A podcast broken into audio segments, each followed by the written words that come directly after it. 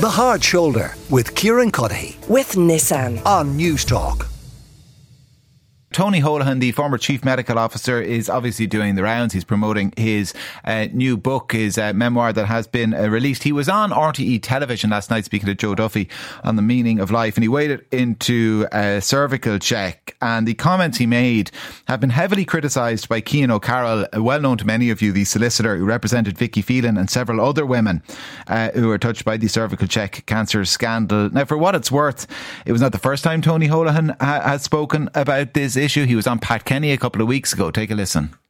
But on. wasn't it, it about uh, explaining to them maybe that they had been missed, but it wouldn't have changed the course of their treatment? Correct. It was about, t- and, and for many of the clinicians, it was an understandable concern because you could be talking about individuals with early stage cancer that was effectively treated many years previously, and now they were getting a result that they were expected to, to, to give back to a patient that would have had made, made no material difference and in a lot of situations might have actually caused a lot of upset and concern on the part of those patients, which is one of the reasons why many other countries do not, not only do they not do this, they have laws that prevent the sharing of this information. Now, countries like the Netherlands and Canada. When you shared this with the then Minister for Health, Simon Harris, uh, he jumped the gun. He decided, I'm announcing, whether you like it or not, an HSE inquiry. And you're critical of him for that. So a HSE inquiry was announced, and that didn't ultimately take place. I mean, within 24 hours, it was very clear that that was not adequate. Did you try to stop him, saying, "Hang on a second, well, let's let's do I the investigation"? And some people have inferred that that was me trying to stop the Scally inquiry because I didn't want the screening program investigated. Quite the opposite. What I wanted to do was to ensure that we understood what it was we were investigating. And so we spent that full weekend in the screening program offices. And over the course of the work that we did, engaging with hospitals around the country by Sunday of that weekend. And this is, I'm talking about a Friday to Sunday. We established that somewhere in the region of 200 people were, were uh, who, who should have had uh, uh, results fed back to them. Three quarters of them had not, and that was the first time that knowledge was assembled. And now we had. and where does basis. the blame for that lie? I mean, was it uh, CervicalCheck? I mean, you say that Gráinne Flannelly was treated very badly; she had to resign. Yes, um, but was it uh, uh at her door that that lack of communication uh, has to be laid. Like the way I'd like to look at it personally would be that, like, we had a really good screening program. There were faults, of course, with it. Uh, Gabriel Scally has done an excellent report, which has identified a number of the improvements that have now been made. Uh, uh, that screening program sought to introduce another layer of improvement, which was the the audit and then the feeding back of that information arguably it wasn't done as well as it could have been. It could have been planned for better. There could have been clear buy-in for the clinicians before it commenced, and there should have been probably a, a, an audit loop that the centre was able to tell that the information had in fact been given back. So results were being posted out to clinicians and then not being fed back to the women, and the centre had no way of knowing that that was the case. And that was really at issue. And it was only on that Sunday afternoon, the work that we did over the course of that weekend, the team that I led, that we went up, uh, that went up to the screening program offices assemble that information for the first time. And now we had a basis for the scale of investigation that ultimately became no, the Scally There were so many so that was Tony Holohan speaking to Pat Kenny. So effectively, no misdiagnosis. The issue here was women not told about results of an audit. And sometimes, as he said himself there, there was good reason not to tell them. It might cause upset. Cian O'Carroll, the solicitor, is uh, with me. You represent Vicky Phelan, of course, and others. Cian, what is your issue with what Tony Holohan has been saying? Hi, Kieran. Um, well, before addressing that, just regarding last night's program, um, you mentioned that he made comments which I had a concern around. In fact, I raised those concerns regarding untruths in what he was saying with RTE, and they edited them from the program before it was broadcast. So I think that's important to note, and it was a very responsible approach that RTE took. Um, my concern around what he's just uh, been heard saying there with Pat Kenny is that again he is focusing on an audit. The audit took place between 2010 and 2018 for women who had a diagnosis of cancer and were now being treated for cancer. That audit found discordances in the way their original uh, cervical smears were read. Mm. And for most of those women, it wasn't communicated to them. There was never a suggestion, of course, that that in any way caused them harm.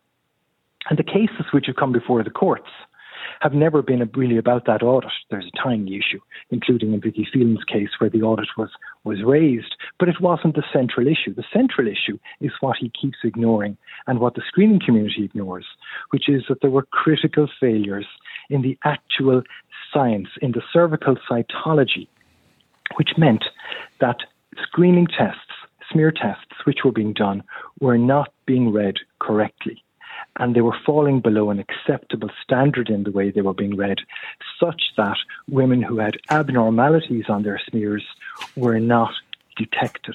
And those women went on from a precancer to an invasive cancer. And now over 30 of them have died.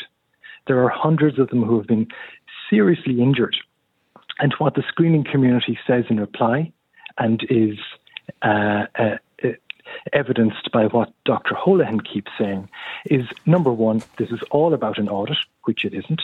And number two, nobody understands, including the courts, that screening cannot detect all cancers and that they are being wrongly blamed for the impossibility of detecting all cancers through a screening program everyone understands that a screening program does not detect all precancers and does not prevent all cancers from emerging. What we're looking at here are cases where it has been determined that a cancer which should which should and ought to have been detected because the, the abnormal cells were there in sufficient quantity and with sufficient clarity mm. that a careful screener should not have missed them, missed them in a high number of cases. And that's what's going on here. There is a denial of the wrongdoing and the poor practices within CervicalCheck and their private outsourced laboratories. And I think it's probably worth pointing out as well keen to people that if the issue was simply the audit, and this is a question I'm asking you, uh, uh, given your kind of uh, expert experience in this area, I, I, I, assume that the labs and others wouldn't have paid out to the tune of millions and millions of euro. The High Court looked at the issue of non disclosure of an audit in the late Ruth Morrissey's case and determined that the appropriate damages in that case were 10,000 euros for failing to tell her about an audit that had been done. 10,000 euros. That case, I can remind you, was settled for just under 2.2 million euros. Sorry, it wasn't settled. It was an award from the High Court mm. because it ran to a full hearing after 36 days. So that gives you some sense of the difference in magnitude yeah. that the non-disclosure of an 2.199 million euro for the other stuff, 10,000 euro for the non-disclosure. Yes, and the non disclosure of an audit is significant for individuals, and many people felt very hurt over it in the idea that something important about their personal care wasn't communicated to them. And when it was communicated, which probably caused far more harm for people, it was done in a really ham fisted, clumsy way because it was sort of hitting the emergency button just after Vicky Phelan's case. But the real issue, and Vicky herself said this repeatedly, she said, I am not dying from a non disclosure of an audit. I'm dying because there wasn't sufficient care in the reading of a smear. And that was the case for all of the other women as well. The non disclosure of the audit was, was a marginal issue. But in August of 2018, and remember, Vicky's case came to public attention in April, at the end of April 2018. And it was this sort of I suppose it was like a snowplow pushing on of revelation after revelation, and a scandal suddenly developed. Um, and I think the HSE and maybe the Department of Health were were kind of reeling under the pressure of that. But they, they took stock in, in August of that year, and, and you could see how the communication, the messaging changed, and suddenly all they were talking about, including from Simon Harris down, all anybody was talking about was non disclosure of an audit. And they, from then on, never again referred to the misreading of smears, which were ultimately held to be negligently misread. Yeah, and, and, and, that's that's what we're dealing with here. It's, yeah, it's a commu- and misreadings is quite, you're quite clear on that because what what what what Tony Holohan said in the program, I wouldn't characterize them as misreadings, differences of opinion.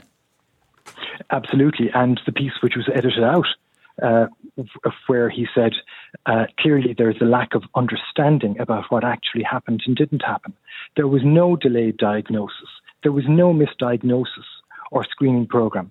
That's not to say at the level of the individual that they may not have had some individuals, but there is a view abroad which is largely being reinforced by parts of the legal profession that a difference in opinion, and that's all we're talking about here, between two readers at two different points in time constitutes medical negligence, which it doesn't. Um, and that's very hard for, for me to accept when I represent women who have, on numerous occasions, not only proved their case and received. I mean, there's a reason that the damages are so high in these cases because the harm is so incredibly high. But in so many of these cases, there has been an admission of liability. I mean, if you take one of the most famous cases, the late Emma Mhic Mhathúna, um, and she was a wonderful woman to speak out and want yeah. to communicate what was happening, and to encourage people to continue, as Vicky did, to continue engaging with CervicalCheck and to continue taking their smears or having them done because they they saved lives. But in her case, uh, Quest Diagnostics admitted liability. That was as early as July of 2018. They admitted liability causing her death. Um, and I should say, on the back of that, despite Quest Diagnostics making that you know, really extraordinary admission, there was no investigation conducted into how that mistake happened mm. by CervicalCheck or the HSE. And and none of these cases, yeah. sorry, Kieran, but none of these cases have been investigated on an, individual, on an individual basis to find out what went wrong in the laboratory with the screeners. And I think that's also something and, which and, is, uh, to, is to, kind of broaden it out to the, the, the medical profession, uh, um, uh, uh, you know, more broadly, because Tony Holan's not here to defend himself either, so I don't focus entirely to be him. But do, do you suspect that the pushback is is is it kind of just institutional defence, which we see you know across all big institutions uh, throughout time, uh, circling of the wagons, or, or, is it a kind of a genuine desire to to make sure that people you know continue to go uh, and and and go for their cervical smears? That you know there's an element of kind of fudging it so that people will still go and the system won't be damaged. I don't know what's motivating it, but I don't think that it's safe where um, the screening community circles the wagons, as you say, and doesn't acknowledge failings. And and I think actually materially goes about confusing people by saying this is all about an audit and that nobody got cancer from an audit, which they clearly didn't.